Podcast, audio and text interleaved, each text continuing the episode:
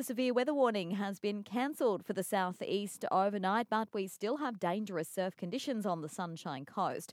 The Weather Bureau expects the situation to ease as the day goes on, with a low pressure system continuing to move slowly east into the Coral Sea. Millions of dollars are set to be injected into the local economy with confirmation nine cruise ships will pay us a visit from next week until mid March.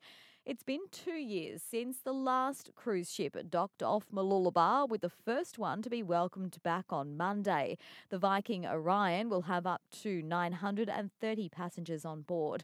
Most of the cruise ship visits will be midweek and out of peak holiday season, giving local businesses a much needed financial boost.